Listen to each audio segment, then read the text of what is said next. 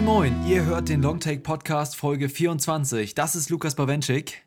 Star Wars. Das ist Lukas Markert. Hallo. Und ich bin George Lucas und wir reden heute über Lichtschwerter, X-Wings, Stormtroopers und jede Menge Gungans, denn wir besprechen Star Wars 7, das Erwachen der Macht. Und was wir euch noch sagen müssen, bevor wir in die Diskussion gehen, wir machen heute komplett Spoiler, Full Spoiler ahead, wir reden über alles, was in dem neuen Star Wars Film so passiert. Deswegen sollte einer von euch den Film als einziger Mensch auf der Welt noch nicht gesehen haben, dann drückt in eurem X-Wing Cockpit jetzt am besten erstmal auf Pause und sagt eurem Druiden, er soll den Podcast später nochmal abfeuern, denn wir legen jetzt los. Ey, aber das Tolle ist, selbst wenn ihr den Film noch nicht gesehen habt, habt ihr den Film schon längst gesehen. Deshalb sind Spoiler eigentlich auch egal. Okay, darüber werden wir jetzt reden und zwar in unserer Diskussion zu Star Wars und wir hören erstmal kurz in den Trailer rein. Bis gleich. I will finish what you started. I'm Adam Driver. Auto? Space.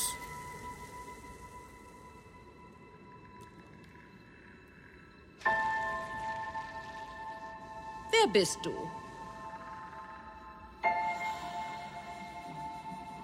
Ich bin niemand.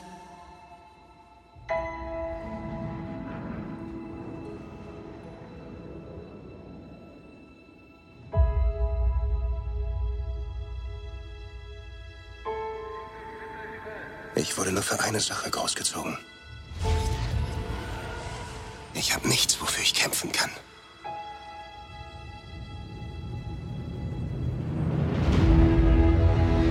Nichts wird uns im Weg stehen. Ich werde beenden, was du begonnen hast. Es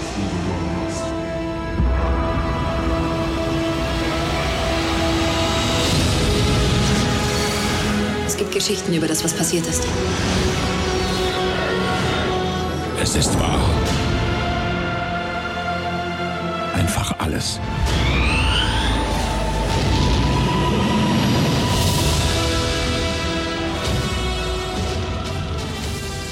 Es hat ein Erwachen gegeben. Habt ihr es gespürt?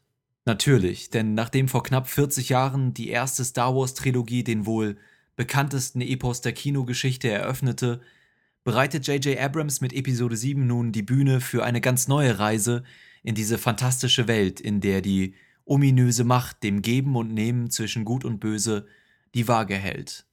Viele Zuschauer vergessen dabei gerne, dass sie diese Reise dabei nicht in Richtung Zukunft, sondern in die Vergangenheit führt, spielten sich die Geschehnisse um die Familie Skywalker schließlich vor langer Zeit in einer weit, weit entfernten Galaxie ab. Die Geschichte ist also Geschichte und wir alle wissen, Geschichte wiederholt sich. J.J. Abrams weiß das auch und entführt den Zuschauer konsequent in eine vergangene Welt voller Plot- und Charakterdynamiken, die dem geneigten Star Wars-Fan doch stark bekannt vorkommen sollten. Da erscheint es nur passend, wenn Han Solo mit verschmitztem Lächeln und seinen ersten Worten im Film stolz verkündet, Chewie, wir sind zu Hause.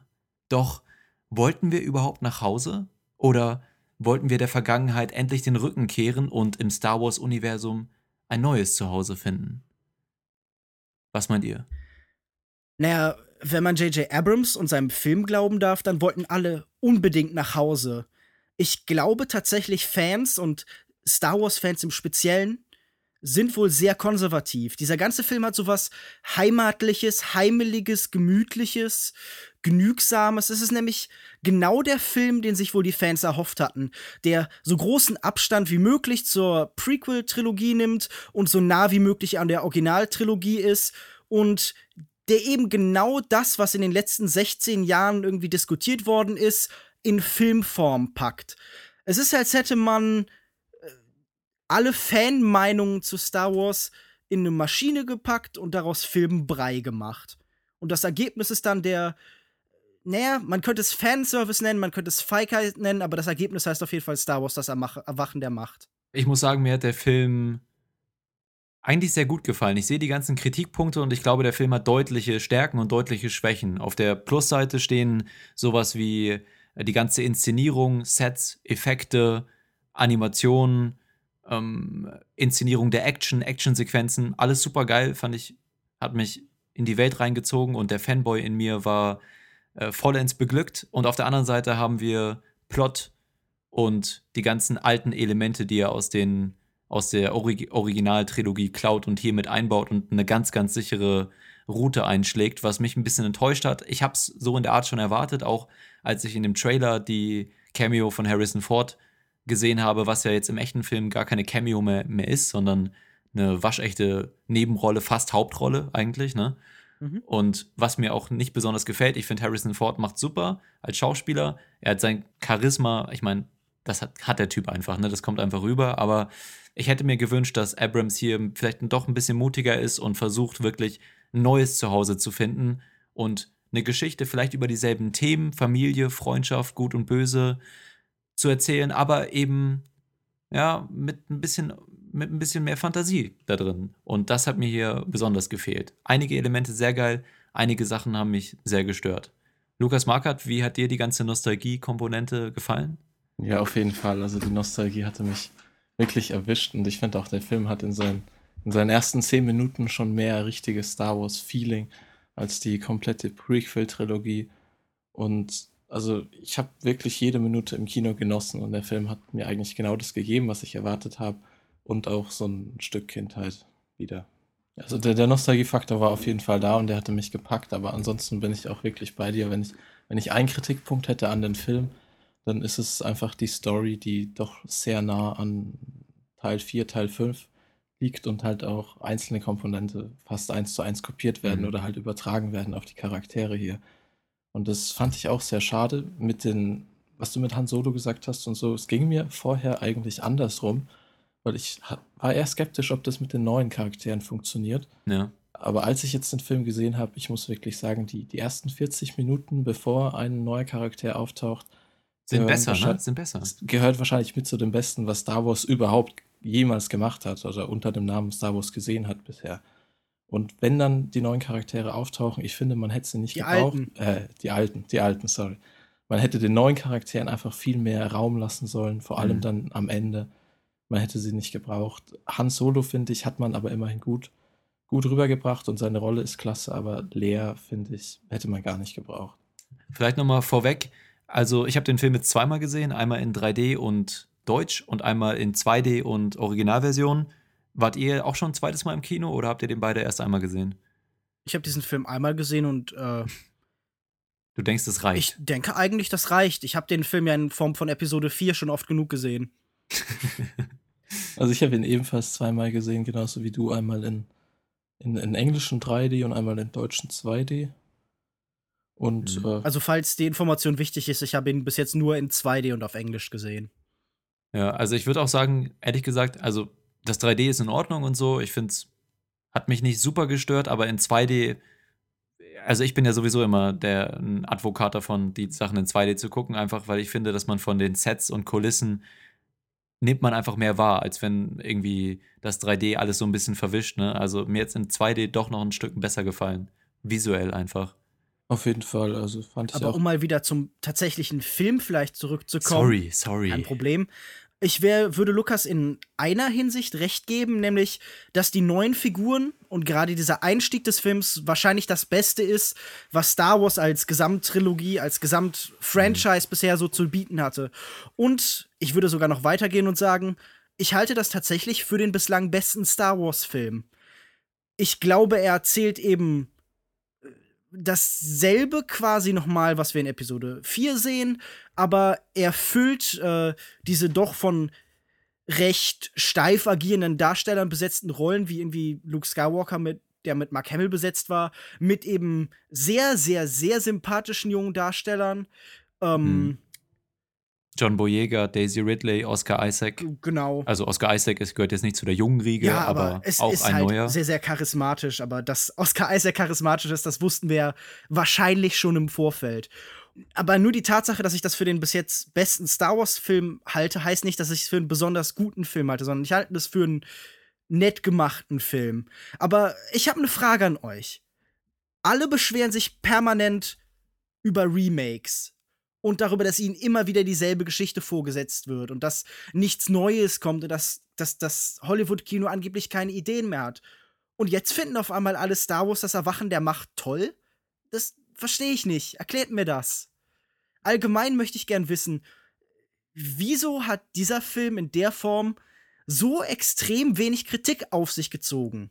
Also ich habe da eine hm. Theorie, aber ich hätte gern auch gern eure Gedanken dazu. Ich würde sagen, es liegt einfach an, am Fanboy-Tum und an der Nostalgie. Und ich merke es an mir selber. Ich würde, wenn ich jetzt denselben Actionfilm sehen würde oder Sci-Fi-Film, bloß halt in einem anderen Universum, ähm, dann würde ich den, glaube ich, jetzt im Endeffekt deutlich schlechter bewerten und auch nach dem, nach dem Kinogang ein etwas schlechteres Gefühl haben. Aber das war bei mir überhaupt nicht so. Ich war auch hier nach dem Film extrem euphorisiert, weil ich einfach, so wie wir alle hier ja, glaube ich, mit der neuen Trilogie von Star Wars, auch wenn die natürlich äh, gescholten ist und so, mit der bin ich aufgewachsen und ich war ein riesen, riesen Fanboy davon. Als, als kleiner Junge ist das einfach geil. Ja. Ja. Man kann über über Star Wars Episode 1 sagen, was man will, aber irgendwie mit, mit acht oder neun Jahren waren wir halt genau in der Zielgruppe und ich kann mich noch an meinen Kinobesuch erinnern und ich war hellauf begeistert. Und als mir nachher dann Freunde meines Vaters erzählt haben, sie wären rausgegangen, weil das ja so langweilig wäre mit den Podracern, mit, mit neun Jahren oder so habe ich die für verrückt gehalten. Genau, es ging mir auch ganz genauso. Ich habe ähm, die Videospiele gespielt, ich habe äh,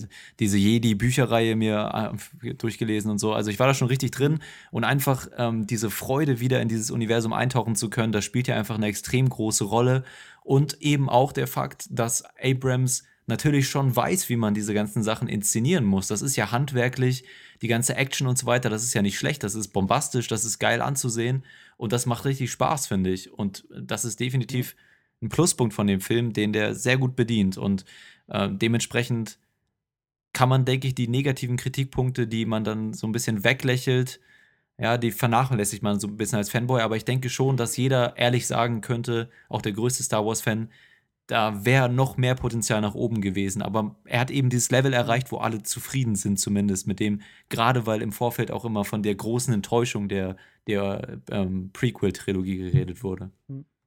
Ja, ich meine, du hast da mit J.J. Abrams schon einen Punkt getroffen. Ich glaube, das ist ja mittlerweile ein großer Experte für, für Pastiche, so dass um eine Pokémon-Metapher zu bedienen, das uh. Ditto unter den Regisseuren. ja. Weil, weil, weil er wirklich halt mittlerweile darauf trainiert ist, große Franchises zu nehmen, populäre Serien und die dann halt in modernes Gewand zu stecken. Also ob Star Trek oder Mission Impossible oder was weiß ich.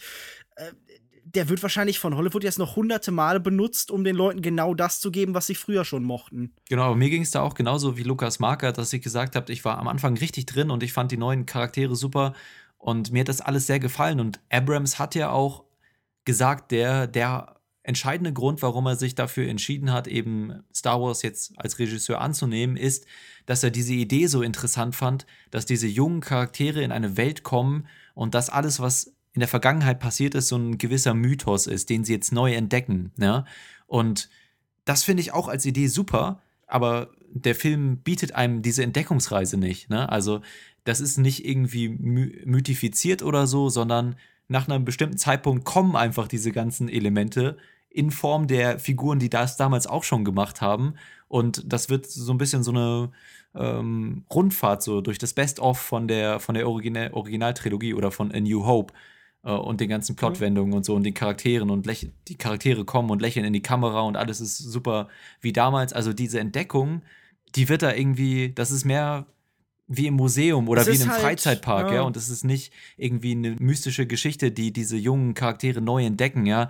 Sie hören Legenden von Han Solo und Luke Skywalker, das wäre cool gewesen. Und nicht, dass ja. Han Solo da in Minute 30 oder so durch die Tür kommt. Dieser Film ist halt der wirkliche Angriff der Klonkrieger. Alles kommt nochmal, alles wird geklont und ist wieder da. Es ist halt mehr ein Echo von einem Film als ein eigener Film. Es ist so ein blauer, in der Luft schwebender Geist von von Episode 4. Wir waren ja auch gerade bei den jungen Schauspielern. Ich denke, hier auch wieder so eine Sache, warum der Film eventuell nicht so kritisiert wird. Es ist fast schon ein bisschen ironisch zu sagen, der, der Film hat eine dunkle und eine helle Seite, so, ne? Also diese ganzen, die dunklen Sachen, die, die Kritikpunkte werden einfach ein bisschen überschattet davon, dass eben so charismatische junge Schauspieler auch mit da drin sind und die anderen positiven Effekte, die ich genannt habe. Ähm, wie fandet ihr John Boyega, Daisy Ridley? Also Daisy Ridley Daisy Ridley, denke ich wirklich, ist die perfekte Besetzung für Ray. Und an der Rolle hätte ich wirklich null auszusetzen. Das ist wahrscheinlich das Beste, was dem Franchise jetzt so passieren konnte. Na gut, mal abwarten, was die nächsten Filme bringen. Und John Boyega fand ich auch toll. Oscar Isaac war es ist halt einfach so dieser Buddy-Typ, mit dem du abhängen willst und so. Ist unglaublich coole Rolle und auch später, man, am Anfang sagt man die ganze Zeit, das ist der, der beste Pilot in der Resistance. Ja. Und am Ende sieht man ihn dann, wie er in der Luft äh, fünf oder sechs TIE Fighter nacheinander wegräumt. Das sind einfach so Szenen, die einfach klasse sind. Und ansonsten, ähm, Adam Driver haben wir auch noch. ja, ne? Adam Driver ist, war ich so ein bisschen zwiegespalten. Also ich fand sein, am Anfang, ich war mir nicht sicher, sein Look, er schaut fast schon so ein bisschen zu stark aus dem Ei gepellt aus, wo er dann seinen Helm abnimmt. Ich habe ich hab in meinem Kinoerlebnis, im, das erste Mal, als ich da drin war, auf Deutsch und in 3D, hat er seinen Helm abgenommen und original hinter mir, zwei Reihen hinter mir, irgend so eine 30-jährige Frau oder so hat, Ih, was ist das denn? Hat sie geschrien. Es war, oh, es war einfach nur Fremdschämen hoch 100.000. Diese oberflächliche Frau. Vor, vor allem Adam Driver ist doch ein sehr gut aussehender junger Mann. Also wirklich. Also er ist jetzt nicht gut aussehen im er schaut ja klassischen schon Sinne. zu gut aus, Zu finde gut. ich. Ich finde auch, also. Ja, also für, für die Rolle denke ich eigentlich so. Ich meine, es ist jetzt kein ganz, kein ganz, ganz, ganz klassisches Gesicht, aber er ist doch auch schon noch, äh, selbst im Hollywood-Kontext, im, im konventionellen Sinne attraktiv und, und schön und handsome. Ja, also ich, ich würde ihn nicht als unbedingt so beschreiben. Ich, ich würde ihn auch nicht als hässlich beschreiben. Mir sind diese ganzen Adjektive egal eigentlich, weil ich finde, dass er einfach besonders aussieht als Schauspieler und das gefällt mir an ihm. Ich sag einfach mal so, es ist jemand, der schon auf dem Cover von GQ war. Ist das so? Woher weißt du das Ja. denn? Liest du ich- deine Klatschpresse? Weil ich gerade nach Adam Driver gesucht habe. Ja, das ja, Bild, ja. das kam, war Adam Driver auf dem Cover von GQ. Hm, okay, okay. Ja, aber deswegen wurde er ja auch früher gecastet, weil er eben diesen leicht andersartigen, neuen, neuartigen Look hat, den man eben nicht überall sieht. Und ähm, aber allgemein, ich fand, ich fand ihn dann am Ende doch wirklich klasse. Seine Rolle war klasse. Ähm, dass er kein irgendwie ein Jedi ist, der, der auch mit sich selber Probleme hat und, und seine Troubles, wie er manchmal dann eben alles zerstört mit seinem Lichtschwert. Was tatsächlich auch für einen sehr netten Gag genutzt wird. Ja, wo die Sturmtrooper dann umdrehen. Ja, das- genau. Ja, ja. Ist auch eine sehr gute Komponente in dem Film, ne? Der ist einfach witzig, der Film, finde ich. Viele Momente, die hier Ta sehr gut tatsächlich. funktionieren. Ja. Nee, ich, ich würde sogar weitergehen. Im Gegensatz zum Hyper-Nerd George Lucas ist J.J. Abrams ja schon jemand, der auch ungefähr versteht, wie menschliche Interaktion und Gefühle und Humor funktioniert. Ja. Und das hebt diesen Film einfach stark ab, wenn du dir überlegst, all diese Beziehungsmomente, also zum Beispiel so Sachen zwischen Han und Lea oder so, funktionieren einfach so viel besser als alles, was wir in den ersten sechs Filmen an Zwischenmenschlichem hatten. Denkt mal an Episode 2 und die Vorstellung von Liebe, die George Lucas hat, wenn sich lachende Leute durchs Feld rollen und irgendwie haarige Riesenzecken an ihnen vorbeihüpfen. Ja. Also, das ist George Lucas Bild von Liebe. Oder auch der Humor in Episode 1, wenn Jar Jar Binks Ja. seine Zunge in ein Elektrofeld steckt und dann tut sie da äh, gelähmt rumwabbeln. Ja, ein oder, oder er tritt in, oder er tritt in, in, in, Ja. in Code und sagt dann irgendwie, Ih! Dagegen Ja. hatten wir halt hier wirklich guten Humor auf den Punkt. Und einige Lacher waren hier da. Ich, ich sag nur der Daumen hoch von BB-8. Ja. Ja, BB-8 ist sowieso, ich, ich glaube, wir können uns doch alle darauf einigen, dass BB-8 die beste Figur, die jemals im Star Wars-Universum kreiert worden ist, darstellt. Für mich die neue Entdeckung noch vor Hm. allen menschlichen neuen Charakteren. Ich, ich möchte BB-8 in mehr Filmen sehen. Ja. Auch nicht Äh, unbedingt vielleicht- Star Wars-Filme, einfach Ja. so generell. Im nächsten Baumbach-Film einfach mal so reinrollen. nee, hat super funktioniert. Es waren Er ist ein Hipster-Druide, der Probleme hat, sich im, in der im Alltag zurechtzufinden.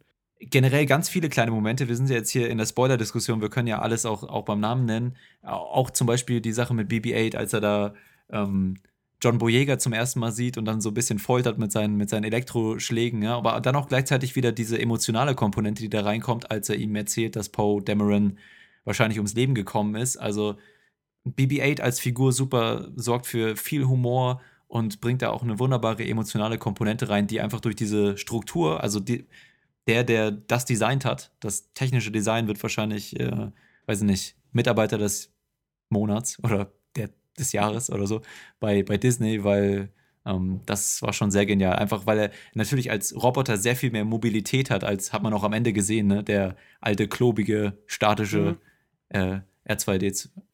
R2D2. Ja, R2D2. Ich habe die ganze Zeit den englischen Begriff im Kopf. Das, das Daumen hoch von BB-8 ist, glaube ich, das beste Daumen hoch dieses Jahres neben dem aus Mad Max von Tom Hardy. Aber die ganze Szene auch mit diesen, mit den Werkzeugen und wie er versucht, ihn zu überzeugen, da, ne, Mhm. und dann das Hin- und Hergucken zwischen BB-8, äh, also zu John Boyega und Daisy Ridley, diese Unentschlossenheit in ihm.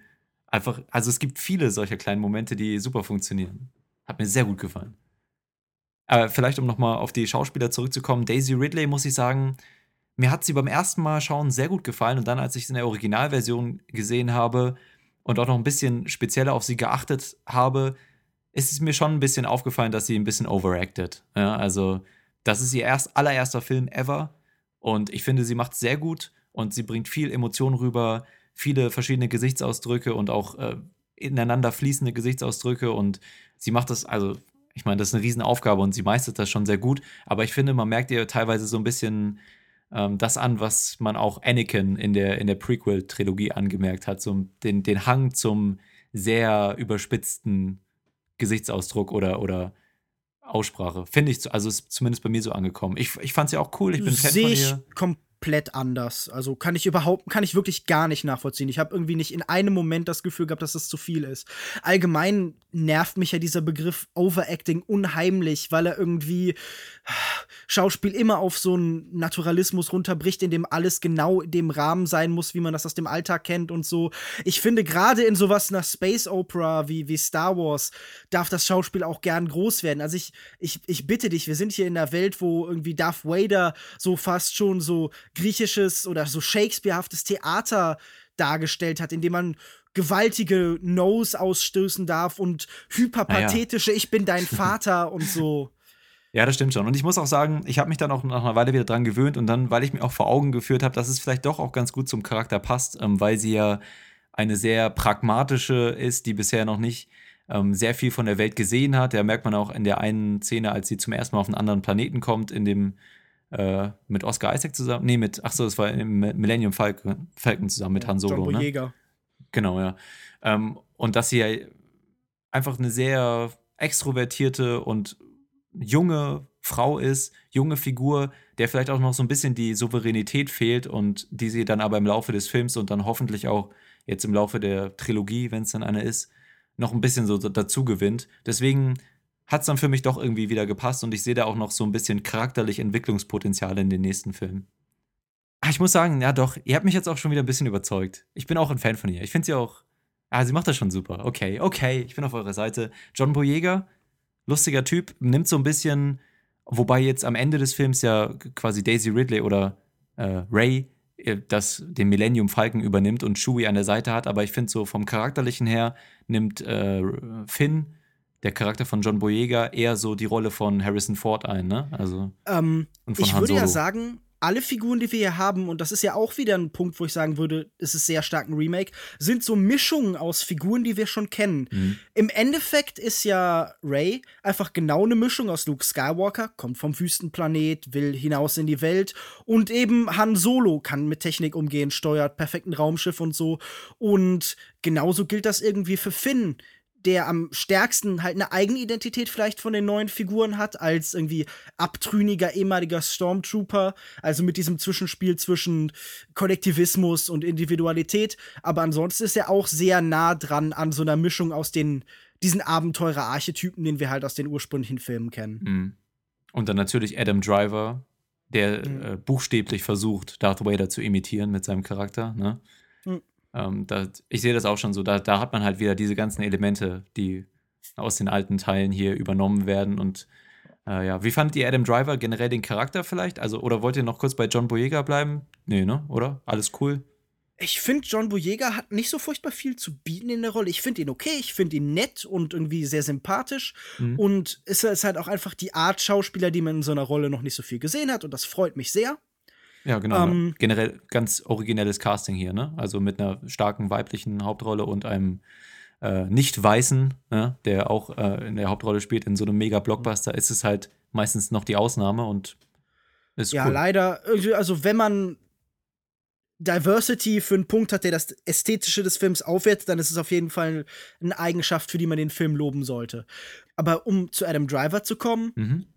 der hat mir persönlich in dieser Rolle nicht so sehr gefallen. Ich verstehe total, was er darstellen soll, nämlich halt den, den Schurken, der wirklich so eine Art Fanboy Nachnahmer von da Nachahmer von Darth Vader ist, der ja tatsächlich auch sein, seinen Großvater darstellt.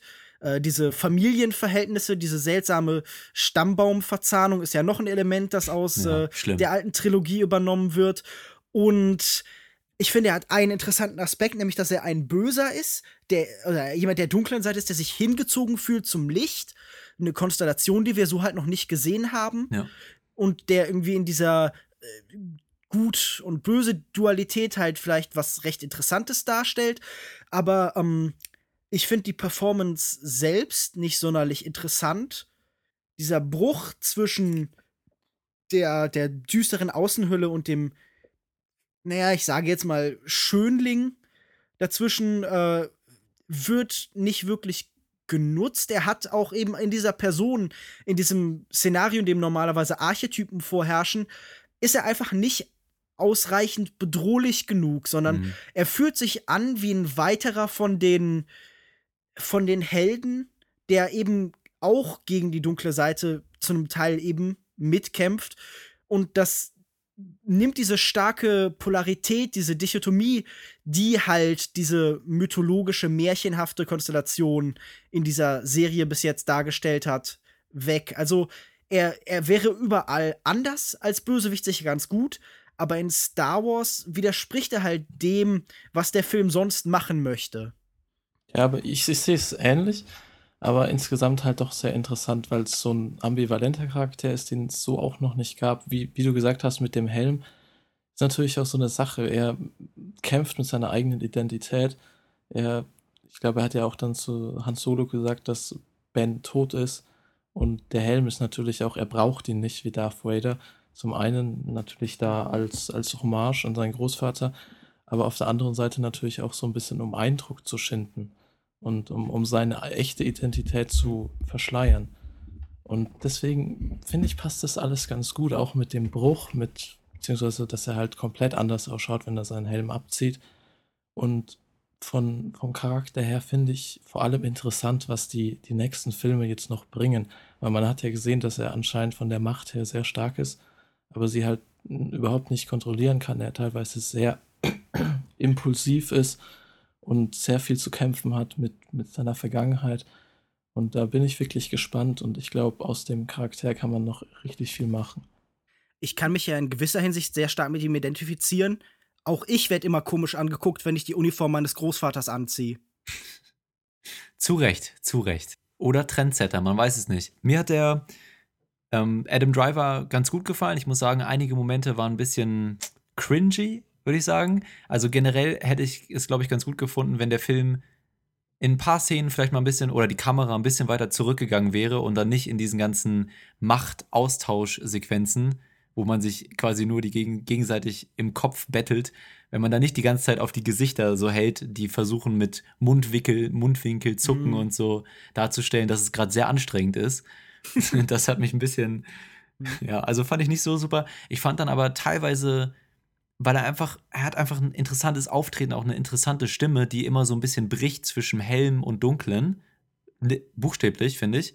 Ähm, manchmal klingt er halt so ein bisschen wie im Stimmbruch und manchmal, er kommt aber auch sehr tief runter und das hat mir gut gefallen, gerade auch in dieser Szene, ähm, bevor dieser Austausch zwischen Daisy Ridley und ihm stattfindet, als sie da im Folterstuhl sitzt oder so, ähm, bevor halt dieses Battle der Macht stattfindet, Mhm. äh, umgarnt er sie so ein bisschen, ist so ganz nah an seinem Gesicht und die, die Dialogzeilen, die er da raushaut, finde ich, trifft er sehr gut einfach von, von so einer tonalen Art und Weise. Und mir gefällt er als Charakter auch gut. Ich muss aber auch eine Sache nochmal unterstreichen, und zwar, dass er nicht besonders furchteinflößend ist. Das kam einfach nicht so rüber, fand ich. Also vielleicht auch. Will er das denn sein oder soll er das sein? Ja, ist die Frage. Ich denke, er wird diese Kurve jetzt nehmen in den nächsten paar Filmen, nachdem er jetzt ja quasi so ein bisschen mit seiner Vergangenheit abgeschlossen hat und sich der dunklen Seite vollkommen jetzt widmen kann. Aber auf der anderen Seite geht dann vielleicht auch diese Ambivalenz, die interessant ist, verloren dann. Ne? Aber mh, ja, also wahrscheinlich soll das nicht sein, aber es fehlt einfach trotzdem ein bisschen diese, dieses Monumentale, das man damals hatte, wenn Vader aufgetreten ist, wenn es denn so ein Bösewicht sein soll in dem Film.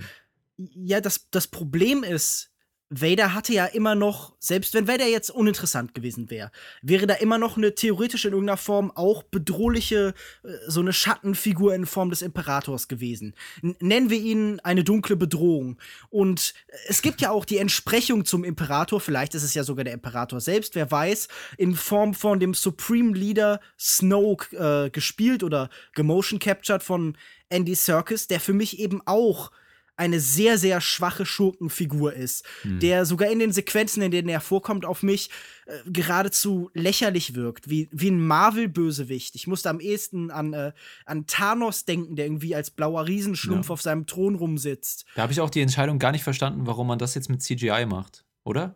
Habt ihr das verstanden? Mich, mich hat das null. Damit Also- Andy Serkis einen Job hat? Ich habe keine Ja. Ahnung. Weil es sieht doch auch, ich meine, Sieht Abrams. richtig doof aus. Ja, es, er ist sich doch bewusst, dass deswegen macht das ja in so vielen Szenen anders und versucht, Puppen dahin zu stellen und so, damit nicht alles so künstlich aussieht und in zehn Jahren mega veraltet aussieht. Und dann macht das mit Snoke und dann später hier mit Mars Knata oder so, oder wie sie heißt, ähm, macht er da so zwei krasse CGI-Figuren. Also, und vor allen Dingen, also bei Kanata kann ich es verstehen, weil sie halt ein Alien ist. Ähm, Snoke vielleicht auch, man weiß es nicht. Aber ich verstehe nicht, warum, warum diese Figur, die glaube ich auch bisher noch gar nicht bekannt ist im, im, im Star Wars-Universum, also keine irgendwie, keine Vorlage hat oder so, warum man nicht da einfach einen Menschen hinsetzen kann. Naja, ich, ich nehme halt an, der Gedanke war, so eine Fremdartigkeit zu erschaffen und eine Distanz zu den Menschen um ihn herum und äh, wie ein Wesen, das halt aus dieser Welt herausfällt und das Distanz zu seiner Umgebung hat, darzustellen. Hm. Aber ich finde es als einfach ästhetisch als Entscheidung sehr, sehr fragwürdig. Ja. Und halt auch kein Stück bedrohlich.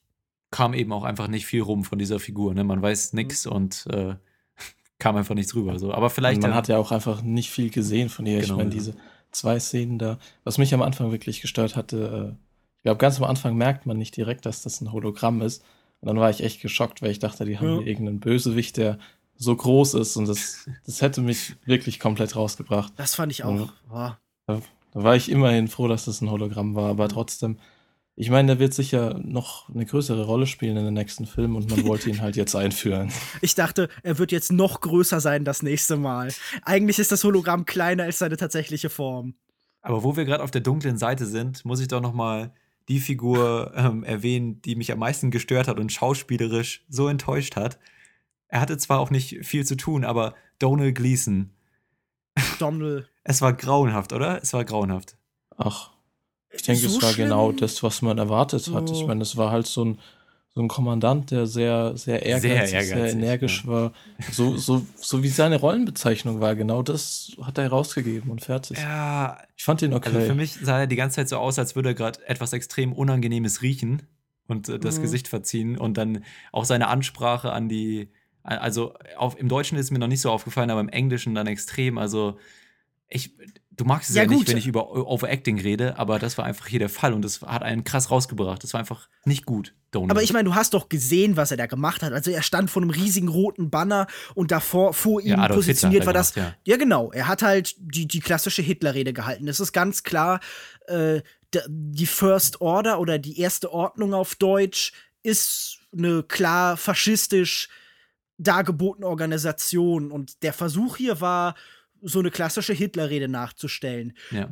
ich gebe dir recht, das ist schwierig, wenn man das von der menschgewordenen Blassheit und Langweiligkeit in Form von Donald Gleason vorgeführt bekommt. Und das meine ich gar nicht als, als, als Beleidigung für Donald Gleason, sondern er spielt ja normalerweise halt so den Jedermann. Also er spielt halt so eine, so eine blasse aller, Allerweltsfigur in Frank, jemand, der von außen reinkommt und als Kontrast zur verrückten Musikerwelt denkt Hm. äh, und, und, und funktioniert. Und so funktioniert er zum Beispiel auch in Ex Machina, wo er als, als blasser Standardtyp auf einmal in die, in die Welt des, des verrückten Milliardärs kommt, des, des Gurus und, und ihn dann jetzt auf einmal in so eine extrem machtvolle Position zu setzen, ist für mich zum einen interessantes Casting.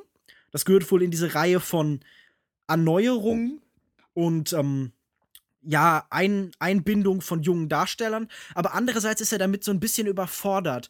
Also er ist halt so der neue Grand Moff Tarkin, aber äh, er, ist irgendwie nicht alt genug, um im vollen Maße diese Autorität zu entwickeln. Oder einfach nicht gut genug als Schauspieler. Gut, wollte ich nur mal erwähnt haben, dass er mir sehr negativ aufgefallen ist mit seinem Furzgesicht. Wenn du schon bei dunklen, negativen Charakteren bist, Ja. Captain Phasma. Enttäuschend, oder? Ja, dass man sie nicht einmal ohne Helm gesehen hat, ne? Dass man sie überhaupt komisch. nicht gesehen hat, außer in zwei Ja, Szenen. ja, gut. Ja, also um das nochmal einzuordnen, es, es spielt ja äh, Gwendolyn Christie diese Rolle, Genau, ja. bekannt als Brienne of Tar aus äh, Game of Thrones. E eine Casting-Entscheidung, die, als das ursprünglich angekündigt wur- gekündigt wurde, mich sehr gefreut hat, weil ich dachte, oh cool, sie irgendwie als, als Kriegerin, als, als Jedi-Meisterin oder sowas habe ich sie mir sofort vorgestellt. Und tatsächlich ist sie jetzt eine etwas anders angezogene äh, äh, äh, Sturmtrupplerin, die am Ende in, in den Müll, äh, in die Müllquetsche, in die Müllpresse geworfen wird. Ich hoffe, sie kommt noch mal wieder, sonst wäre das die, die größte Verschwendung, die, die diese Serie bis jetzt betrieben hat. Ich habe ja auch vorher irgendwie ein Interview gesehen, das ich jetzt gerade noch so im Kopf habe, wo sie darüber geredet hat, dass sie es super interessant fand, eine, eine weibliche Figur wie diese, die so besonders ausgeprägt ist oder, oder ich weiß nicht, sie hat da irgendwas erzählt, dass sie diese weibliche Figur so interessant findet in einem großen Action-Blockbuster. Und das ist jetzt gar nicht so rübergekommen. Sorry, Gwendolyn. Aber Vielleicht hatte sie ursprünglich die Hauptrolle, das wäre cool gewesen. ja, komisch. Ich kann mir nur vorstellen, dass da vielleicht irgendwas rausgeschnitten wurde oder das fällt noch in den zweiten Teil irgendwie mit rein, aber tja, weiß ich nicht. Achso, du hattest vorhin angesprochen, diese ganzen Familien-Connections, ne? Das ist ja auch so ein, so ein Theme, was wir dieses Jahr haben. Oder in den letzten Jahren, das immer, was, wann hatte ich das das letzte Mal kritisiert? Äh, zu welchem Film? Ach, Bond, genau, dass wir mit, mit in Bond den Villain haben, der wieder irgendwie verwandt sein muss, ne? Und das ist wieder diese, warum müssen alle, das ist der Sohn von Hahn, das, äh, wahrscheinlich Daisy Ridley ist wahrscheinlich der, der, die Tochter von Luke Skywalker, interpretiere ich jetzt mal. Ja, das äh, hat sich so mir aus dem Film auch fast aufgedrängt. Ja, also wir haben es am Anfang schon kritisiert, deswegen will ich jetzt auch gar nicht noch so stark darauf eingehen, aber Na gut, aber es ist doch ein ganz wichtiger und interessanter Punkt, denn natürlich wird das gemacht, weil sich auch in den Drehbüchern, auch in den Geschichten das abbildet, was mit diesen Filmen allgemein passiert. Äh, sie, sie setzen Sachen der Vergangenheit fort. Das, was äh, Matt Singer in so einem, äh, in seinem Artikel bei Screen Crush als Legacy-Sequel benannt hat, also Sequels, die auch die Legacy eines Films darstellen, also wie jetzt demnächst Creed zum Beispiel, oder halt eben auch zum Beispiel der letzte Bond oder so, in denen immer alte Generationen an neue Generationen das Zepter übergeben, Genau, ja. während gleichzeitig auch ein neues Publikum eben da ist. Ähm, ich glaube, diese, diese ja sehr Shakespeare-hafte Hm, Familienzusammengehörigkeit, die sich da immer wieder offenbart, diese sehr pathetische, ist halt einfach Ausdruck der Generationswechsel, die auf einer Metaebene in diesen Filmen stattfinden. Und es ist halt auch der Versuch, uns zu sagen, äh, nein, nein, das hier ist nicht immer wieder die gleiche Geschichte, die euch vorgeführt werden. Wir haben ja andere Figuren. selbst wenn man es so machen würde, ne, warum dann das Ganze so schnell auflösen? Weil es kann ja durch, durchaus irgendwie interessant sein, das so als Mythos über der Figur wabern zu lassen, ja. Aber in dem Film ist es ja wirklich so, bei Daisy Ridley jetzt erstmal nicht, wobei es sehr nahe liegt eigentlich, äh, aber zumindest bei Adam Driver, dass das so extrem in den Plot mit eingearbeitet wird und man hat irgendwie gar nicht die Chance, da überrascht zu sein oder das irgendwie cool zu finden, weil, weil es auch so offen ausgesprochen wird. Ja, dein Vater, Komma, Han Solo, Komma. Irgendwie Also ich so. bin ganz dankbar, dass sie es so geregelt haben, weil sonst müssten wir uns 100 furchtbare Artikel durchlesen, wo Leute uns endlich erklären, welche Leute denn wie miteinander ver verwandt sind und Ja, so. gut. Das erscheint ja jetzt auch schon genug. Aber diese dummen Fan-Theory-Think-Piece-Sachen, da bin ich sehr froh, dass denen irgendwie ein Riegel vorgeschoben worden ist und die einfach gesagt haben, jap, Kylo Ren ist der, der Sohn von Hans Solo. Ach ja, mich hat's einfach gestört, dass einfach diese ganzen bekannten Gesichter da so eins nach dem anderen und dann am Ende auch nochmal Luke Skywalker präsentiert werden. Das fand ich einfach nicht so geil. Es hat einfach keine Spannung, keine Spannung in dieser ganzen Geschichte aufgebaut, weil sofort alles aufgelöst wird. So.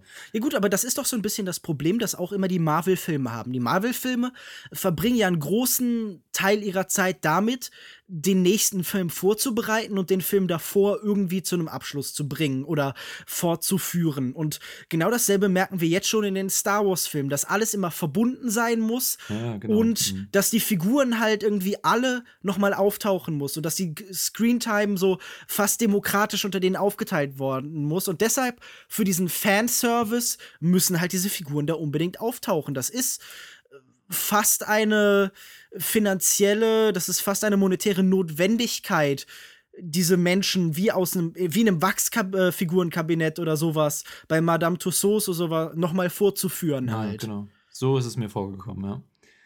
Gut, äh, wir haben jetzt noch gar nicht über die Action geredet, ne? Das ist ja eine Sache, also generell die ganze handwerkliche Geschichte.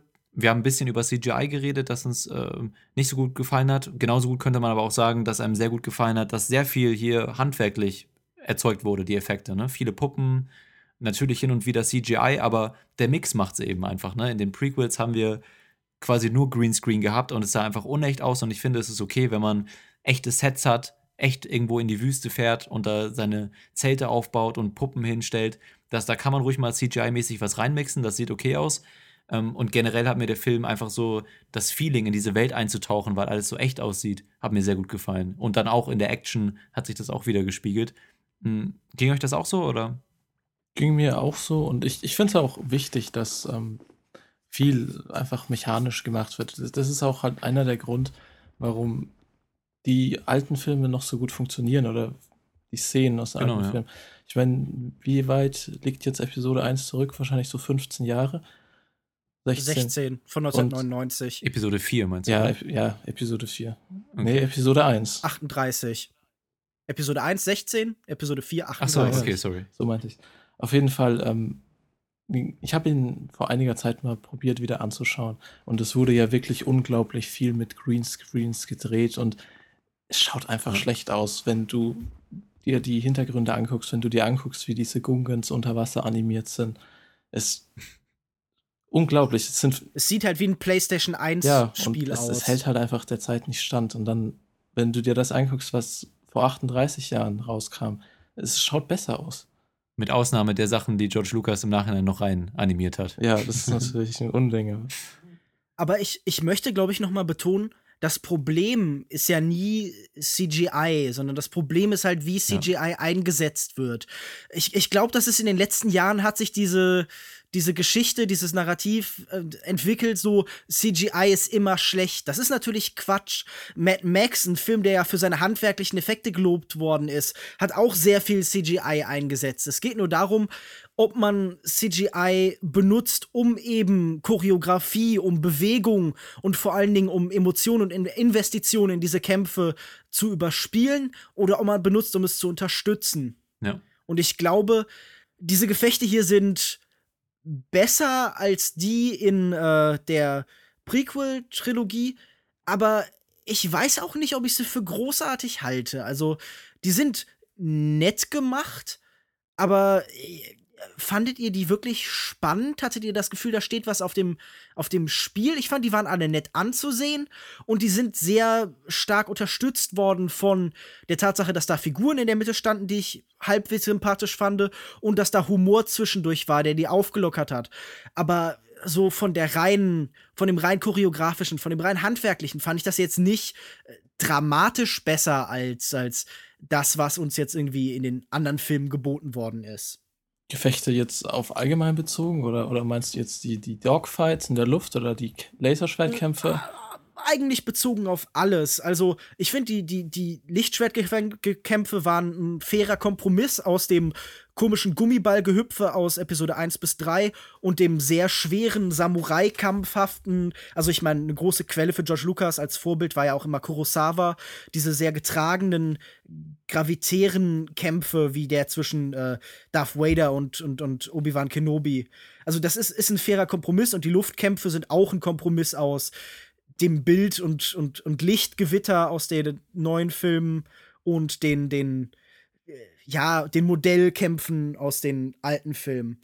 Ich würde sagen, die Sequenz, die am besten ist, die beste Actionsequenz ist wahrscheinlich die am Anfang des Films, als sie aus diesem äh, Schrottlager da flüchten und dann in den Millennium Falcon. Also diese ganze Sequenz ab dem Angriff der, der TIE Fighter quasi auf das Camp und dann in den Millennium Falcon und dann die Dramaturgie in der ganzen Szene ist einfach rund. So, das ist einfach eine gute Actionsequenz, finde ich. Und beim Rest gebe ich dir recht, dass da dann nicht mehr viel, also so, es ist nicht großartig choreografiert oder so, aber natürlich die ganzen Sets und Kostüme und die, die ganze Umgebung, die da inszeniert wird, die spielt da auch mit rein. Und auch was, was bei den Actionsequenzen sehr gut hervorkommt, ist der Humor, wenn dann irgendwie Harrison Ford blindlings einen über den Haufen schießt und dann ganz im Nachhinein so dann nochmal hinguckt, so, ach ja, habe ich den auch getroffen.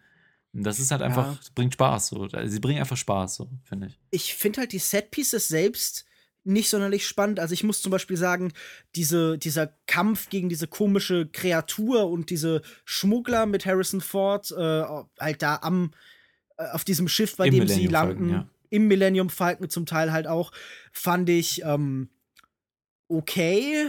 Bei der ganzen Endsequenz hat mich genervt, dass es schon wieder ein Todesstern ist, dass der schon wieder dasselbe Designproblem hat, nämlich dass man halt irgendwie in irgendwelche Gräben fliegen muss und dann irgendwo draufschießen muss, nachdem man unten das Schild äh, zerstört hat. Äh, das ist echt, das ist ja wohl, das ist eigentlich eine Frechheit, oder nicht? Ich dachte mir, das kann nicht sein gerade, das kann nicht sein. Das wollte ich euch noch fragen. Hattet ihr nie das Gefühl, dieser Film macht sich über euch lustig? Im Sinn von, naja, ihr seid ja eh nur blöde Fans, ich kann euch noch mal genau dasselbe bieten und ihr beschwert euch nicht? Das ist eine Hommage an die guten alten Zeiten. es ist im es ist nicht der Todesstern, sorry, das ist nicht korrekt. Es ist der Todesstern in 20 mal größer. Die Starkiller Base.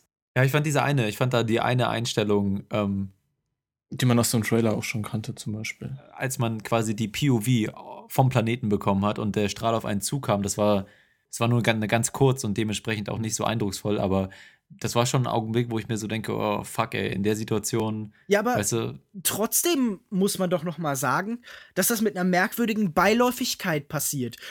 Ich habe im Sommer zu Jurassic World einen Artikel geschrieben darüber, wie sehr es mich fasziniert oder vor allem auch irritiert und, und bestürzt macht, mit welcher Begeisterung das Blockbuster-Kino große Mengen von Menschen vernichtet. Schon in Episode 4 ist ein ganzer Planet und tausende von Leben ausgelöscht worden mit so einem, mit so einem Schulterzucken in einer, in einer Sequenz, die dann nie wieder erwähnt wird. Und auch hier haben wir Millionen von Leben, die, die ausgelöscht werden mit so einer Beiläufigkeit. Und meine Erklärung ist dabei ja immer, hier werden Filme von Leuten gemacht, die die Masse für doof halten. Also ich finde in diesem Gedanken wir können Menschenmassen auslöschen nur für Unterhaltung, schwingt auch immer so ein bisschen was Faschistisches mit so. Ja, so wichtig sind Menschen ja nicht und es geht nur um unsere strahlenden Superhelden. Also findet ihr sowas nicht irgendwie bedenklich, irgendwie komisch? Ja, und Bin ich da spießig? Nee, ich denke, dass du triffst das schon ganz gut und das Problem ist auch, dass das gar nicht so richtig gewürdigt wird. Ne? Da ist nie irgendwie Trauer oder Bestürzung oder so, mhm. ähm, weil der Film muss einfach, the show must go on. Harrison Ford muss wieder in die Kamera grinsen, so ein auf den. Harrison Ford ist wichtiger als fünf vollständige Planeten. Ja, und das ist generell das, was mich an dem Film gestört hat. Wir haben, also es ist im Prinzip, wir schlagen hier in dieselbe Kerbe, aber man muss es nochmal so äh, anders formulieren, dass eben der Film nicht wirklich daran interessiert ist, storymäßig diese Welt aufzubauen. Man hat hier kaum Informationen über die Resistance First Order, ähm, wie das alles zusammenhängt, politisch. Klar, in der Prequel-Trilogie wurde irgendwie bemängelt, dass es da so viel um Politik geht und diesem, mit diesem ganzen Rat und so weiter. Äh, aber ich finde, so ein bisschen mehr Hintergrundinfo und Tiefe in der Welt hätte hier nicht geschadet. Und das spielt dann auch damit rein, dass man eben auch als Zuschauer sagt: Ja, gut, fünf Planeten, okay, weiter geht's. Ähm, wenn einfach da ein bisschen mehr Leben in dieser ganzen Welt drin gewesen wäre, wenn weniger dieses äh, Wachsfigurenmäßige, was du es, wie du es vorhin genannt hast, gewesen wäre, dass man immer diese ganzen Ikonen zeigen muss und anstatt man wirklich in diese Welt eintaucht, äh, hätte das alles einen, einen, stärkeren Eindruck hinterlassen, diese Sachen. Als Politikwissenschaftler bin ich ja sowieso immer total fasziniert, was die da als Politik verkaufen. Wenn ich das richtig verstanden habe, hat Nabu eine gewählte Königin. Das erschließt sich mir nicht ganz. Also ich wette, da gibt es irgendwo eine Doktorarbeit dazu. Schickt sie mir bitte nicht. Es interessiert mich eigentlich doch nicht genug. Nee, aber auf, das hat mich auf jeden Fall gestört, dass eben das wirklich der Fokus auf diesen, auf dieser ganzen Sehenswürdigkeit, Geschichte der alten Charaktere lag und nicht wirklich auch, also ich muss sagen, ich bin in die Welt auch eingetaucht, weil eben die Kulissen und das und die Sets und Figuren waren halt so cool und witzig und äh, charismatisch und so. Das hat mich alles reingezogen, aber gleichzeitig hätte ich mir dann doch vielleicht ein bisschen ruhigeres Tempo gewünscht, dann eben nicht noch den nächsten Knaller wieder hervorzuholen für die ganzen Fanboys, sondern sich mal ein bisschen ein paar Minuten Zeit zu lassen, ja, die mal ein bisschen in der Welt chillen zu lassen, irgendwie. So zum Beispiel da zu Mars Kanata, wo die hinkommen, wo sie dann das Lichtschwert finden. Da ist im Prinzip nur eine kurze Debatte in dieser Bar. Die Bar wird eingeführt, eh, übrigens auch so ähnlich wie in äh, Eine neue Hoffnung. Genau, wie, wie, äh. Cantina oder so irgendwie. Ach, ja, die Moss Eisley Eisley. halt. Ja. Gibt ja sogar wieder so ein, so ein Tune, den sie da spielen. Ähm, und, und dann geht es aber direkt weiter nach einer kurzen ähm, Konversation mit, mit dem CGI-Ding da, das von Lupita Nyong'o verkörpert wird, mehr oder weniger. Ähm, geht es dann direkt weiter in den Fight mit den Darf ich, darf ich kurz was zu dem Cantina-Song sagen? Bitte? Ich, bin- ich bin relativ enttäuscht gewesen, dass der so blass war, weil der, der Song selbst ist äh, komponiert worden von Lin-Manuel Miranda, dem Kopf hinter dem fantastischen Musical äh, Hamilton, das, das wirklich das Beste an Musik ist, was in diesem Jahr rausgekommen ist. Hätten wir gleich eine kleine Empfehlung mit eingebaut in die ganze Diskussion. Sehr Also gut. wirklich fantastisch. Es ist äh, in Musical-Form die Geschichte von Alexander Hamilton und ich hätte nicht gedacht, dass das so unfassbar gut ist. Es ist ein Rap-Musical, also äh, genau das Richtige bestimmt für alle, die zuhören. Okay, um nochmal auf meinen Punkt zurückzukommen. Unterm Strich wollte ich einfach nur sagen, das wäre auch vielleicht ganz cool gewesen, anstatt dann direkt in diese Lichtschwertgeschichte, wobei ich diese Vision dann, aber naja, war okay. Aber warum nicht einfach mal so fünf Minuten auf diesem Planeten verbringen, ein bisschen mit Leuten quatschen und so, ein bisschen den Trubel genießen, so, ne? Also, ich verstehe nicht, warum man nicht einfach so ein bisschen mehr Leben in diese Welt reingebracht hat. Naja. Ja, ich, ich schon. Es ist die Zeit der Franchises. Es ist die Zeit von Marvel. Und da muss jede Minute gefüllt sein mit Figuren, die weitergeführt werden, zu denen man Spin-off erzählen kann. Zum Beispiel dann irgendwie ab jetzt jedes Jahr eins oder halt alle zwei Jahre ein Spin-off, jedes Jahr ein neuer Star Wars-Film. Und deshalb gibt es so viel Welt aufzubauen. Im, Im Endeffekt hatte J.J. Abrams für diese Reihe ja vor allem die Aufgabe, einen Rahmen zu schaffen, in dem dann halt andere Regisseure in, in Zukunft eben, also wie ähm, Ryan Johnson. Ryan Johnson, eben weitererzählen können. Mhm. Und da bleibt halt keine Zeit für Atmen, Ruhe. Genau. Deswegen freue ich mich, glaube ich, umso mehr auch jetzt ähm, auf den Ableger, der jetzt nächstes Jahr kommt, Rogue One, weil der hoffentlich und wahrscheinlich nicht auf diese ganzen Nostalgie-Momente ähm, aufbauen kann. Ich meine, das natürlich basiert das auch auf dieser Nostalgie. Es erzählt mit Figuren, die wir schon kennen, oder zumindest mit äh, einer Art Figur, die wir schon kennen. Ist das so? Ich, ich weiß noch nicht. Naja, Ja. es, es wird doch die Geschichte sein, wie sie die, äh, die Pläne des, des Todessterns bekommen, oder? Genau, ja. Aber ich wusste nicht, dass da irgendwer mitspielt, äh, eine Figur mitspielt, die wir schon kennen. Ja, aber diese, diese Rogue One-Staffel ist ja doch bekannt aus dem Star Wars-Universum. Und der Todesstern ist bekannt. Also es sind alles Elemente, die wir schon kennen. Ja, ich bin gespannt. Vielleicht sieht man das ja gar nicht so. Also den Todesstern wird man ja nicht sehen, wenn es die Pläne dafür sind, ne? Sondern vielleicht, es wäre einfach cool, einfach so einen Spy-Thriller in einem Star Wars-Universum zu sehen, ne? Und nicht, naja. Das Problem ist, dass der Film von Gareth Edwards gemacht hat, dem Macher von, von äh, Monsters und Godzilla. Und da erhoffe ich mir dann wohl auch nichts anderes als, äh, ja, als relativ hohlen Bombast. Äh, gut. Ich glaube, wir haben ausreichend über den Plot geredet. Oder wollte da noch jemand irgendwelche Plotlöcher hervorheben? In der Mitte vom, vom, vom äh, Todesstern oder was auch immer das jetzt neu ist, ist ein ganz großes Plotloch. Da fällt dann äh, Han Solo rein. Das ist korrekt. Da können, können wir ja mal rübergehen. Han Solo ist tot. Ich habe mich gefreut. Schon immer gehasst. Harrison Ford. Äh. Nee, ich find's geil. Ich meine, Harrison Ford hat ja auch irgendwann mal gesagt, äh, er hätte sich gewünscht, dass Han Solo stirbt im, im letzten Film. Oder Ja, er, er hasst diese Filmreihe ja irgendwie. nein, nein, nein, das glaube ich nicht. Ja, Ach, doch, er Quatsch. hat ja, er hat zum Beispiel George Lucas ja auch irgendwie währenddessen gesagt, okay, äh, you can actually write this shit, but you cannot say it out loud. Also er war kein großer Fan von diesem ganzen Universum. Und das ist natürlich nützlich für die ursprünglichen Filme und das ist auch hier nützlich, weil er damit immer eine gewisse Distanz zu dem Ganzen hat. Er war ja schon in den alten Teilen so eine quasi postmoderne Figur, die die, die ganze Geschichte albern findet und immer so ein bisschen außerhalb des Ganzen steht. Ja, natürlich, aber ich denke schon, dass er mit der Figur, also dass er bei dieser Aussage, ich wünschte, Han Solo wäre gestorben, dass er die Figur im Sinn hatte, ja, dass es ein interessanterer Abschied für Han Solo gewesen wäre, als so, wie es dann letztendlich war. Und den hat er jetzt bekommen. Ob es unbedingt viel interessanter war, weiß ich nicht. Weil diese ganze Vater-Sohn-Mechanik da mit Leia und Han und äh, Adam Driver, ja, Haben wir ja schon drüber geredet. Hier übrigens auch nochmal in der Szene ganz interessant, das Handwerk von J.J. Abrams herauszuheben, ne? Weil man muss ja sagen, er ist kein sonderlich subtiler Regisseur, ne? Also, wie er hier mit dem Licht arbeitet, das dann. Ja. Naja, aber Star Wars ist ja auch keine subtile Reihe. Nee, aber ja gut. Vielleicht dann auch passend, ja. Aber man sieht einfach hier, dass er dass er einfach weiß, wie man diese Franchises inszeniert, ja, und nicht, wie man eine interess interessante Szene belichtet oder so. D das, das Hauptproblem ist halt einfach, er weiß, wie man so ein Franchise in Szene setzt, aber er weiß nicht, wie man so einem Film dann eine große, starke eigene Identität gibt. Dieser Film hat keine Identität, außer eben die dieses Franchises. Da ist halt, es ist nicht möglich, weniger Autorenkino zu machen. Weiter von einem persönlichen Film kann man sich nicht wegentwickeln als eben Star Wars Episode 7 in der Hinsicht, also die, die, die ganzen sechs Filme von George Lucas waren, unabhängig davon, was man von ihnen hält, schon deutlich persönlicher als dieser hier. Nochmal, ich will die Szene jetzt auch nicht veralbern. Ich war für, für mich natürlich auch ein Schocker und ich fand, wobei hier auch wieder so, so, ein Fall von. Kur kurze Frage, war, warst du wirklich geschockt? Es war doch in dem Moment, in dem er auf diesen Catwalk da steigt, 100% sicher, dass das passiert. Ja, ich, ich war mir erst sicher, als das, als, äh, das rote Licht äh, Adam Drivers äh, Gesicht beleuchtet hat. Hm. Ja, deswegen, vielleicht war ich da ein bisschen spät dran oder so. Lukas Markert, wie ging es dir da? Also ich, ich habe es auch kommen sehen. Also Na, überhaupt gut. nicht. Aber ich fand äh, die Reaktion von Chewbacca. Ja, allgemein Peter Mayo äh, macht wirklich das Beste, was man machen kann, so in einem Fellkostüm.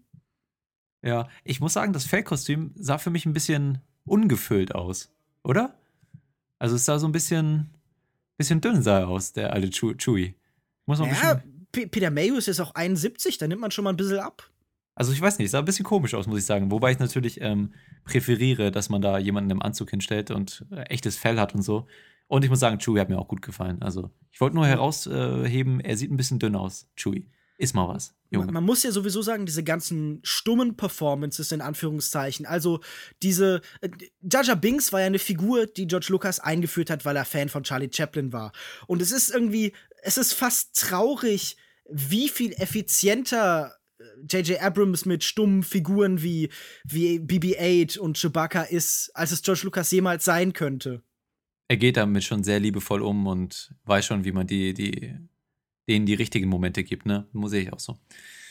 Okay. Haben wir noch, äh, was gibt's ansonsten, was passiert am Ende sonst noch so? Ach ja, sie finden den Jedi-Tempel, also Daisy Ridley, äh, R2D2, ein bisschen doofe Plotmechanik. Also wir haben ja, kann man auch noch mal rausheben. Ist das wirklich der Tempel? Ich denke, sie finden nur Luke, der hm. auf irgendeinem so Hügel auf dieser Insel steht. Achso, ja. ich dachte jetzt, das wäre vielleicht der Jedi-Tempel auch gleichzeitig, aber wie dem ja, auch sei. Ist ja auch egal. Ja. Vielleicht rennt er noch irgendwo Kalkatan rum oder so. Ja, wie das zustande gekommen ist, ist halt eine sehr simple und hingebogene Plotmechanik da mit R2D2. Fand ich jetzt nicht so geil. Mir hat die Szene gefallen, dass äh, BB, generell BB-8 hat mir sehr gut gefallen, haben wir ja schon gesagt, mhm. als er sich dann das, das, Stück der Karte geholt hat und da so zusammen mit R2D2 das projiziert. Ganz coole, ganz cool visuell gemacht, aber so die Plotmechanik ist natürlich auch wieder so ein bisschen Hanebüchen. Aber gut, kann man Aber darf ich sagen, dass ich das die Vorstellung sehr schön finde, dass nicht nur äh, irgendwie Luke Skywalker und Han Solo und so mittlerweile in, innerhalb von 30 Jahren zu so Sagengestalten äh, sich verwandelt haben, sondern dass tatsächlich auch die, die Androiden- und Roboterwelt ihre Legenden und Figuren hat, wie R2D2, der halt scheinbar für BB-8 ja wirklich sowas sein so scheint wie ein Prominenter oder so.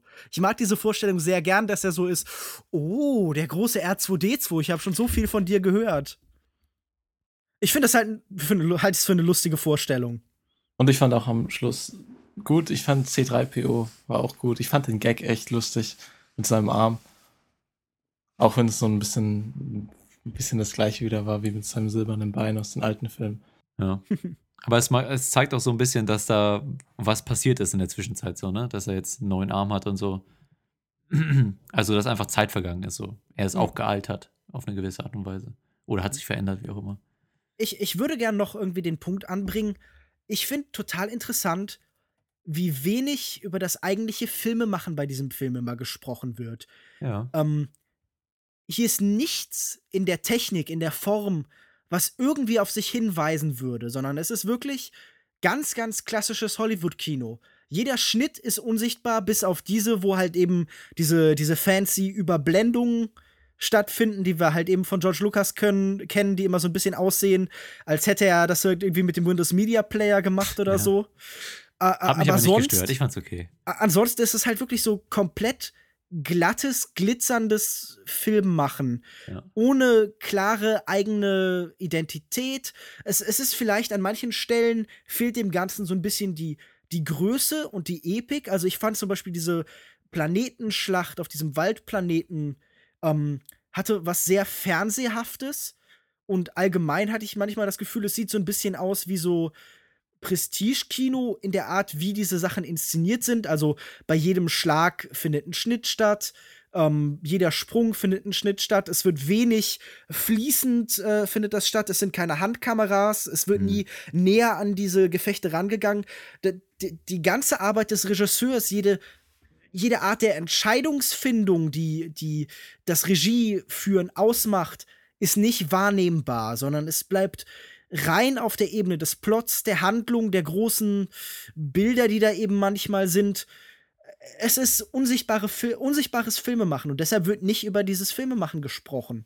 Wenn dann eben zum zehnten Mal die Kamera ähm, bei einer bei einer Erleuchtung von einem Charakter oder so, der gerade eine Idee kriegt oder die Lösung findet oder so oder irgendwie äh, einen, einen Charakterwandel vollzieht, wenn da zum zehnten Mal dann die Kamera reinrollt, ja, ein Push-In stattfindet. Also es Ganz sehr konventionell ja, genau. halt in der Erzählform. Und also Standard. Genau, ja. Aber merkt man hier halt manch, in manchen Szenen, wenn man ein Auge dafür hat oder wenn man sich damit ein bisschen beschäftigt, dann merkt man schon, dass er sich diesen Mitteln einfach, wie ich ja das auch mit dem Licht schon gesagt habe, er macht das, äh, benutzt diese Funktionen von den verschiedenen handwerklichen Techniken mit der Kamera sehr klassisch und oh, überspitzt so. Macht er einfach so. Insgesamt ist es trotzdem solides Filmemachen. Es ist nicht so, als könnte man irgendwie die Laserschwertkämpfe oder die Schlachten dafür kritisieren, dass es zu unübersichtlich ist oder so. Das macht er schon gut, ne? Also, dass man immer weiß, wer ist wo, wo und dass das Ganze eindrucksvoll rüberkommt. Das ist schon solides Filmemachen, aber halt nichts Besonderes oder Interessantes, was irgendwie von der Kamera noch, noch einen anderen Aspekt reinbringt. Lichtschwerter haben mir übrigens sehr gut gefallen. Oder? Ja, hübsch. Auch Dieses mit den Funken Lichtschwert und so. von, von, von Kylo Ren macht immer noch nicht besonders viel Sinn. Wieso? Wir haben doch jetzt den Sinn gesehen, oder nicht? Ja, Wenn man sich, wie nennt man das, wenn man sich verkeilt mit den Lichtschwertern? Oder verkeilen. ja, verkeilen? Ja, Ich habe okay. keine Ahnung. Nein, aber ich, ich, ich, ich verstehe nicht, warum dieser Mensch nicht einfach ein ganz normales Lichtschwert hat. Brauchen wir wirklich nach Darth Mauls Doppellichtschwert und bei den nach den vier Lichtschwertern von, von General Grievous, Grievous oder wer auch immer der heißt, brauchen wir da wirklich noch mehr Varianten? Ja, ja, ja. Oh, oh, okay, na gut dann.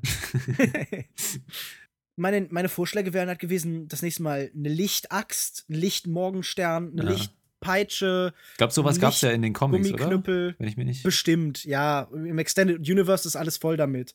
Ja. Nee, äh, ich, ich weiß nicht, ich, ich, mir scheint diese Konstruktion einfach zu immer abwegiger und ich Moment, gab verstehe nicht, warum. Licht, gab's nicht eine Lichtpeitsche in den Prequels, wenn ich mich gerade so dran erinnere? nee, oder? Nee? Hm. Irgendwie. Naja, gut, sorry. Sorry, was fällt dir schwieriger? Ich persönlich verstehe einfach nicht, wieso man nicht ein ganz normales Lichtschwert nehmen kann. Okay. Ein blöder Poser. Na gut, damit habe ich meine Frage wahrscheinlich schon selber beantwortet, weil Kylo Ren ein elender Poser ist. Ja, ist doch geil, ist doch geil. Poser. Hm, Nee, aber ich fand's auch cool, weil das auch wohl viel in, in Camera eingefangen wurde. Also die ganzen Funken, die da entstehen, die hatten wohl auch so richtige, also ich weiß nicht genau wie, aber so Attrappen, die schon so auch, wo man dann nicht mehr viel nachanimieren musste. Wahrscheinlich schon noch ein Mhm. bisschen was, ne? Aber dass möglichst viel in Camera eingefangen wurde und das finde ich ist in den Szenen auch rübergekommen, was auch sehr gut einherging mit dieser ganzen Geschichte, dass man zu einem etwas schwereren Kampfstil zurückfindet. Was mir übrigens nicht gefallen hat, wenn wir gerade bei Lichtschwerter sind, ist, dass jeder Arsch die benutzen kann und jeder sofort äh, voll gut damit ist. Das fand ich nicht cool. Aber wer, Ja, also ich würde mir damit sofort einen Arm abschneiden oder beide Köpfe. Aber auch, dass hier ähm, John Boyega, wie heißt er? Finn. Ja, aber er war doch nicht voll gut. Also er hat doch, er hat doch ziemlich schnell dann wurde ihm gegeben. Ja, aber er ne? hat schon gut geschwungen. Er hat geschwungen wie einer, der weiß, wie man ein Schwert schwingt. So. Vielleicht kannst du ich es wüsste ja- nicht, wo er das gelernt haben sollte. So. In der Schwertschwingakademie. Lernt man das in der Stormtrooper, Stor Stormtrooper, Storm, Stormtrooper-Ausbildung? Lernt man das da? Ich dachte, da lernt man nur daneben schießen. ja. äh, Aber da- das fand ich auch doof. Jetzt, jetzt kommen mir ganz viele Sachen in den Sinn hier, auch äh, in, diesem, in dieser ganzen Action-Sequenz, dass da, als das erste Mal das Lichtschwert benutzt wurde von John Boyega, dass da so ein mickriger Stormtrooper ihm da Paroli bieten konnte mit seinem, was weiß ich, was das war. Ach, weißt du was? Das ist halt so dieser Rahmen, wo mich diese ganze Diskussion, die ich jetzt in den letzten Tagen immer gehört habe, auch nervt. Das ist doch irgendwie. Ach, jetzt komm on. Das sind, das sind halt so die Sachen, die ich uninteressant finde. Das ist genauso, warum ist, keine Ahnung, Salacious Crump nicht wiedergekommen oder Kid Fisto oder Mon Mothma oder, oder Malakili oder sowas. Halt so, ich, das, das interessiert doch eigentlich wirklich keinen. Können wir ein bisschen Doch, mehr über, den, über den Film reden und weniger über so, so Nerd-Kleinigkeiten? Nee, ich finde das cool. Ich finde, man darf auch ruhig mal so ein bisschen abnörden und so über Kleinigkeiten reden, die einem missfallen hat oder gefallen. Wir haben ja auch über die kleinen Sachen geredet, wie BB-8 oder so. Die Momente von BB-8. Da darf man auch mal sagen, die Momente, die einem missfallen haben. Und ich fand es eben nicht cool, auch als alter Fanboy. Ich habe mir immer vorgestellt, dass ich sehr lange brauchen würde, um als Padawan im, mit dem Lichtschwertkampf ausgebildet zu werden. Vielleicht nicht cool, dass John Boyega einfach dahin geht und das direkt kann. So. Und, Und- Daisy Ridley, mich als ist mir egal, Fan- wie stark die Macht ist. Ist mir egal, wie stark die Macht ist. Die kann das auch nicht sofort so. Die muss es auch erstmal lernen. Mich hätte als Fan genervt, dass Yaddle nicht wiedergekommen ist, mein Lieblingscharakter. Du mit deinen ganzen Namen, ganz ehrlich, die checkt eh keiner. Oh doch, Yaddle. Kid Fisto Fuck. ist benannt nach seinem Hobby. Ist das ein Pornostar? Fit Fisto? Kid, Kid Fisto. Es ist noch viel schlimmer. Nee, Kid, Kid Fisto kommt in der äh, Prequel-Trilogie vor. Und hat Okay. Tentakeln auf dem Kopf. Und Lukas Marker, du bist doch bestimmt auf meiner Seite, ne? Mit den Lichtschwertern? Ja, nur so halb, weil ähm, Mhm. also der Lichtschwertkampf, ich würde einfach sagen, beide waren jetzt nicht. Weißt du, das sah natürlich alles gut aus, aber wahrscheinlich, wenn du das jetzt so irgendwie aus, aus komplett nerdigem oder, oder wissenden Standpunkt anschaust, waren wahrscheinlich einfach beide nicht, weil Ray war nicht ausgebildet. Von Kylo Ren hat man ja auch gemerkt oder beziehungsweise dann erfahren, dass seine Ausbildung überhaupt nicht fertig ist. Und er hat auch keinen irgendwie großen Training oder so. Er war ja lange Zeit der einzige äh, Jedi oder Sis, ja, wie auch immer. Oder, oder sowas ähnliches. Das soll ja sowas Neues sein. Was ist da? Ja, gab- Ren. Keine, doch, er hat ja diese ganze Ren-Ausbildung. der Knights of Tempel der Ren. Ja, er ist dieser, dieser Ritter, er ist, Knights er of ist ein Ren, Ritter genau. von Ren, aber er. Aber es gab ja keine andere Macht, keinen anderen Machtgegner sozusagen, gegen den er sich irgendwie behaupten konnte vorher. Deswegen war das natürlich auch neu für ihn. Und deswegen es ist okay. Also vielleicht macht es jetzt nicht den größten Sinn, aber kann das auf jeden Fall verschmerzen. Ich musste übrigens auch ein bisschen lächeln, als dann nach dem letzten Lichtschwertkampf zwischen Adam Driver und Daisy Ridley sich der Boden aufgetan hat. Warum eine auch Kluft. immer. Ja, es war die Macht, es war die Macht, das ist doch klar. Die Macht Ja. muss das aus, den, den, den, die Balance halten. Ich dachte, es liegt daran, dass der ganze Planet jetzt gleich explodiert. Ja, auch, aber die Macht, also, dass jetzt gerade da der, der, der Spalt kommt, das war halt schon die Macht irgendwie, Ja, ne? aber. Hm, Okay. Ja, kann ich, kann, also ich fand's doof, als ich das ehrlich, oder ich hab's belächelt so ein bisschen, ich hab's akzeptiert und belächelt, aber dann war es dann doch die Macht und das kann ich dann irgendwie mir in meinem Fanboy-Tum rechtfertigen. So, haben wir noch irgendwelche andere Punkte, über die wir reden wollen? Luke Skywalker, netter Gesichtsausdruck, sehr vielsagend. Ja, sonst, was haben wir sonst noch so? Es gibt ja jetzt schon wieder wilde Fantheorien, dass man in diesem Gesichtsausdruck ablesen kann, dass er zur dunklen Seite der Macht gewechselt ist. Schlimm. Oder dass er Durchfall hat oder so. Weiß ich Darf ich nicht. noch mal sagen, dass ich Fans ja echt scheiße finde? Irgendwie, Ja? also nichts gegen Fans so im Einzelnen, aber so als Gesamtgruppe fand ich die, diese, dieser Diskurs, der da in den letzten Tagen war, einfach super unangenehm. Es wurden dann wieder Leuten Hassbotschaften und Todesdrohungen geschickt, weil sie es gewagt hatten, schlechte Reviews zu schreiben über Star Wars und dann wurden Leute angenörgelt für jeden Scheiß, jedes Urteil, das irgendwie ein Spoiler hätte sein können und so. Ich weiß nicht. Fans sind doch doof. Sagt mir mal irgendwas Gutes an Fankultur. Ähm, Commitment. Ja, aber Commitment zu Sachen, die, die nicht unbedingt Commitment brauchen. Enthusiasmus, Freude, Freude? Freude. Ja, okay, von mir aus. Wenn, wenn Leute sich daran erfreuen, dann ist das ja schon mal etwas. Ich möchte ja, dass alle Menschen glücklich sind. Siehste. So, wir haben jetzt insgesamt, ich glaube, in der letzten halben Stunde oder so sehr viel kritisiert. Ich muss noch mal sagen, dass mir, das geht mir wahrscheinlich anders als Lukas Bawenschik hier, ähm, dass mir der Film insgesamt sehr gut gefallen hat. Also wir haben jetzt die ganzen negativen Sachen mal rausgeholt, aber so wie du es auch wahrgenommen hast, wie der Film besprochen wurde, dass diese negativen Sachen so ein bisschen vom Tisch ranfallen, ja, in den ganzen Kritiken. So ging es mir auch in meiner Wahrnehmung. Also ich war danach echt auch begeistert und ich fand die, das geil insgesamt. Aber ich war mir natürlich den ganzen Sachen, die wir jetzt kritisiert haben, irgendwie bewusst, aber es ist nicht so durchgekommen in meinem, ähm, immer, ja, weiß ich nicht. So, ich, fand, ich war einfach irgendwie begeistert und so auch eingenommen. Und auch beim zweiten Mal schauen ist mir ein bisschen mehr aufgefallen, aber insgesamt war es doch, hatte ich noch sehr viel Spaß im Kino und ich habe das nochmal sehr genossen. Also Ja, aber was, was ich faszinierend finde, wieso hast du denn das Bedürfnis, das so stark einordnen zu müssen in diesem Fall?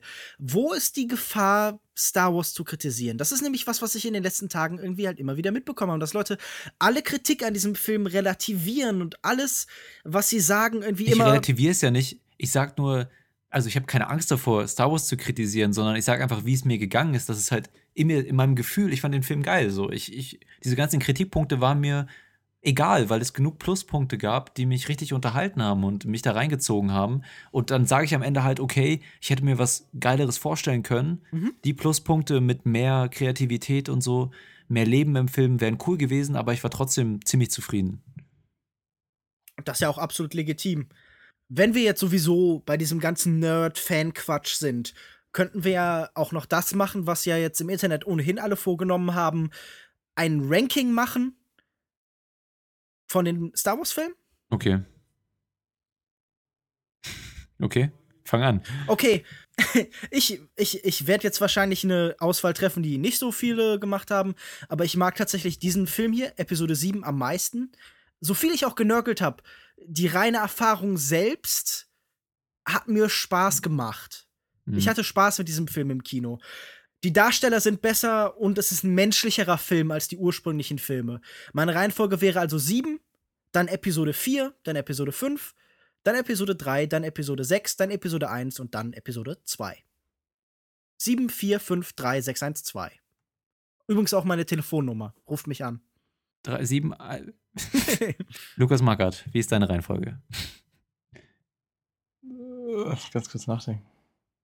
Du hast sie doch schon auf Twitter geschrieben. Guck doch einfach noch mal nach. Und zwar ähm, Empire Strikes Back, also 5 ist auf jeden Fall mein liebster Teil.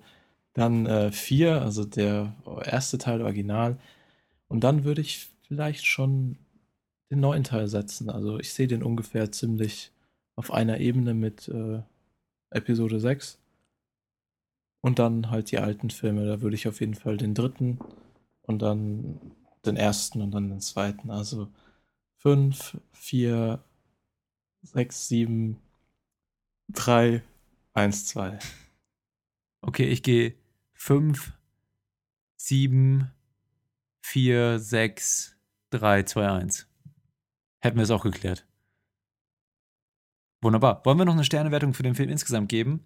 Vielleicht noch kurz, Fazit brauchen wir eigentlich nicht mehr, oder? Doch, ich würde schon gerne noch ein Fazit Ja? machen. Na gut, dann fangen wir doch gerne an mit dir, Lukas Markert. Okay. Also, ich war wirklich stark begeistert von dem Film. Ich finde, das ist die perfekte Mischung aus einem einfach nur gelungenen Blockbuster und auch dem Star Wars-Gefühl, das wir so lange Zeit vermisst haben jetzt. Die neuen Charaktere sind große Klasse, wirklich top besetzt. Die Action ist gut gemacht, der Film schaut gut aus und wäre nicht der Kritikpunkt, dass eben bei der Story viel abgekupfert wurde von den alten Teilen und dass so nach 40 Minuten alles ein bisschen hektisch wird und gehetzt, dann wäre ich fast komplett zufrieden gewesen. Aber auch so bin ich begeistert und gebe viereinhalb von fünf Sternen. Lukas Bawenschik. Es gibt da ein Zitat von George Orwell. Der hat nämlich gesagt, wenn Sie ein Bild von der Zukunft haben wollen, so stellen Sie sich einen Stiefel vor, der auf ein Gesicht tritt. Unaufhörlich. A boot stamping on a face forever. Und so ein bisschen wird wahrscheinlich so auch unsere Zukunft mit Star Wars. Es wird jetzt in jedem Jahr einen Star Wars-Film geben. In jedem Jahr. Immer abwechselnd wahrscheinlich zuerst Spin-off und, und äh, Hauptfilm, aber je nachdem, wie viel Platz das äh, einnehmen kann, wie lange Leute bereit sind zu zahlen, wird es auch äh, so die Frequenz von Marvel-Filmen dann erreichen. Und äh, das Erwachen der Macht ist jetzt auf jeden Fall noch ein unterhaltsamer Film. Aber er verspricht halt mehr als jeder andere Blockbuster in den letzten Jahren eine Zukunft, in der uns immer wieder dieselbe Geschichte auf immer genau die gleiche Art und Weise erzählt wird. Also wir haben es hier mit einem Remake zu tun, das so tut, als, als wäre es kein Remake. Und das finde ich irgendwie bedenklich. Und dieser Film versucht die ganze Zeit, Geschichten der Vergangenheit neu zu erzählen und irgendwie leicht anzupassen und irgendwie besser zu machen, anstatt irgendwie was Eigenes zu bieten. Dieser Film hat panische Angst davor, die Fans zu verschrecken. Es ist einfach das perfekte Kommerzprodukt, das wir von uns haben. Das ist gute Unterhaltung und ich habe auch Spaß mit diesem Film gehabt. Aber ich glaube, er ist auch so konstruiert, dass es fast unmöglich ist, keinen Spaß mit ihm zu haben, weil er so perfekt auf Bedürfnisse abgestimmt ist, dass er so ein bisschen wirkt, als käme er eben aus einem Generator. Es ist ein Maschinenprodukt und irgendwie finde ich das alles so besorgniserregend. Wenn die Geschichten, die wir irgendwie uns so. Das, das Kino ist ja so die, die Fortführung von dem Lagerfeuer, das wir in der Vergangenheit hatten. Und wenn all diese Geschichten und Mythen, die man sich früher erzählt hat, die Märchen, die uns als Kind vorgelesen wurden, jetzt Geschichten sind, die irgendwie riesigen Konzernen gehören, wie Disney, dann läuft irgendwas falsch. Das macht den Film jetzt nicht schlechter, aber vieles an diesem Film stört mich und ich würde drei von fünf Sternen geben, wenn ich das blödsinnigerweise irgendwie Nummern ausdrücken muss.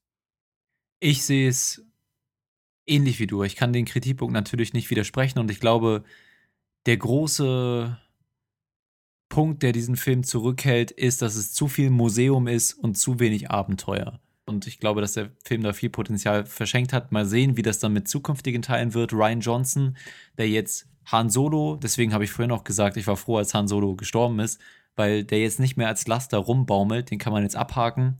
Chewie ist noch da, okay, Millennium Falke, aber. Lea ja, ist noch da. Ja, genau. Aber vielleicht sterben die auch langsam weg irgendwann. Ne? Sind ja auch alt und du hast gerade gesagt, jetzt jedes Jahr bis. bis wir sterben.